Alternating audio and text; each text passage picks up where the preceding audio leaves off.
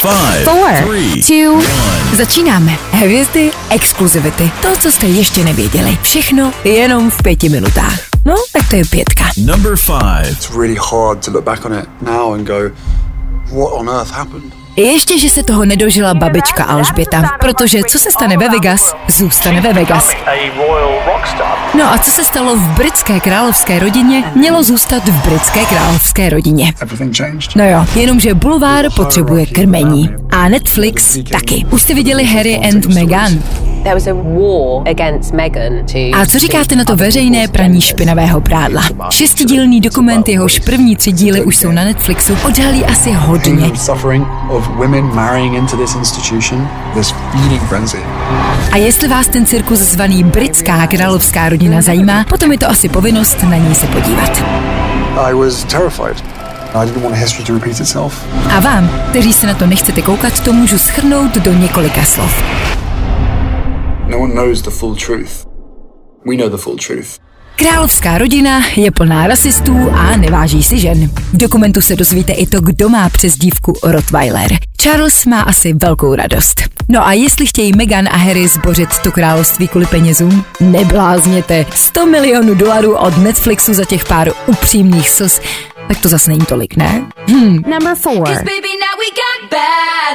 Jeden ze songů Taylor Swift se jmenuje Bad Blood. A je pravda, že krev už se pár dní vaří v milionech fanoušků Taylor po celém světě. No minimálně v těch, kteří si chtěli na pár kliků koupit lístek na její chystanou tour. Vněv vyústil až v žalobu na Ticketmaster, který je podle ní něco jako peklo na zemi. Porušuje antimonopolní zákony a ve snaze vydělat co nejvíc, možná nakonec dost prodělá.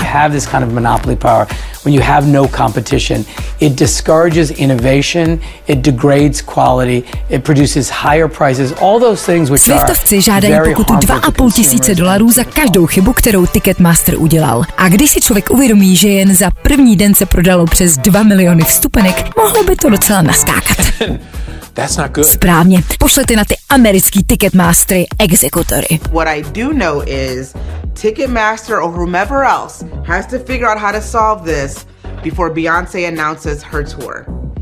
Because if you think the Swifties are bad, the Beehive, you don't want to mess with the Beehive. Number three. Jste na TikToku? A jste aktivní nebo se jen celé dny sjížíte jejich obsahem a nejste schopni tu blbost vypnout? No tak to pro vás něco mám. Best of TikTok za letošní rok. Je to plný internet a googlovat asi umíte. Takže jestli vás to zajímá, tak šup šup. Já ale můžu říct, že už teď se TikTok modlí k lidem jako Lizzo, Bella Porch, Bad Bunny, Doja Cat, Charlie Puth nebo Selena Gomez. A kdo je váš oblíbený TikTok kašpárek? Uh, je to někdo z našich? Mimochodem, zaslechli jste, jak si někteří zpěváci stěžují na to, že jim třeba Spotify platí málo? Ne? Tak TikTok platí umělcům zhruba 500 krát míň. Zaokrouhleno na celá čísla je to zhruba uh, nula.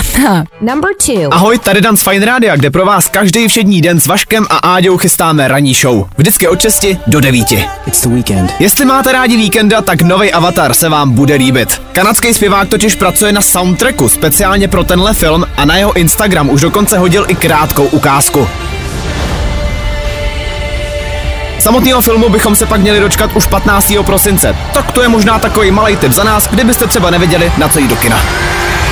Avatar The Way of Water. Number one. Na Praze 6 místo sochy Koněva stojí nově socha hajlujícího skřeta a podoba s Vladimírem Putinem je čistě náhodná. Doby dostal ponožku. V případě Putina je to tak maximálně masturbační ponožka, kterou stejně nemůže používat, protože pravačkou hajluje a levou je to jako cizí. A cizáky vláďa nemá rád. A ty všechno. Pět příběhů, zhruba pět minut. Za podporu opět děkujeme Fine Radio, které můžete poslouchat i online na fineradio.cz. No tak čus.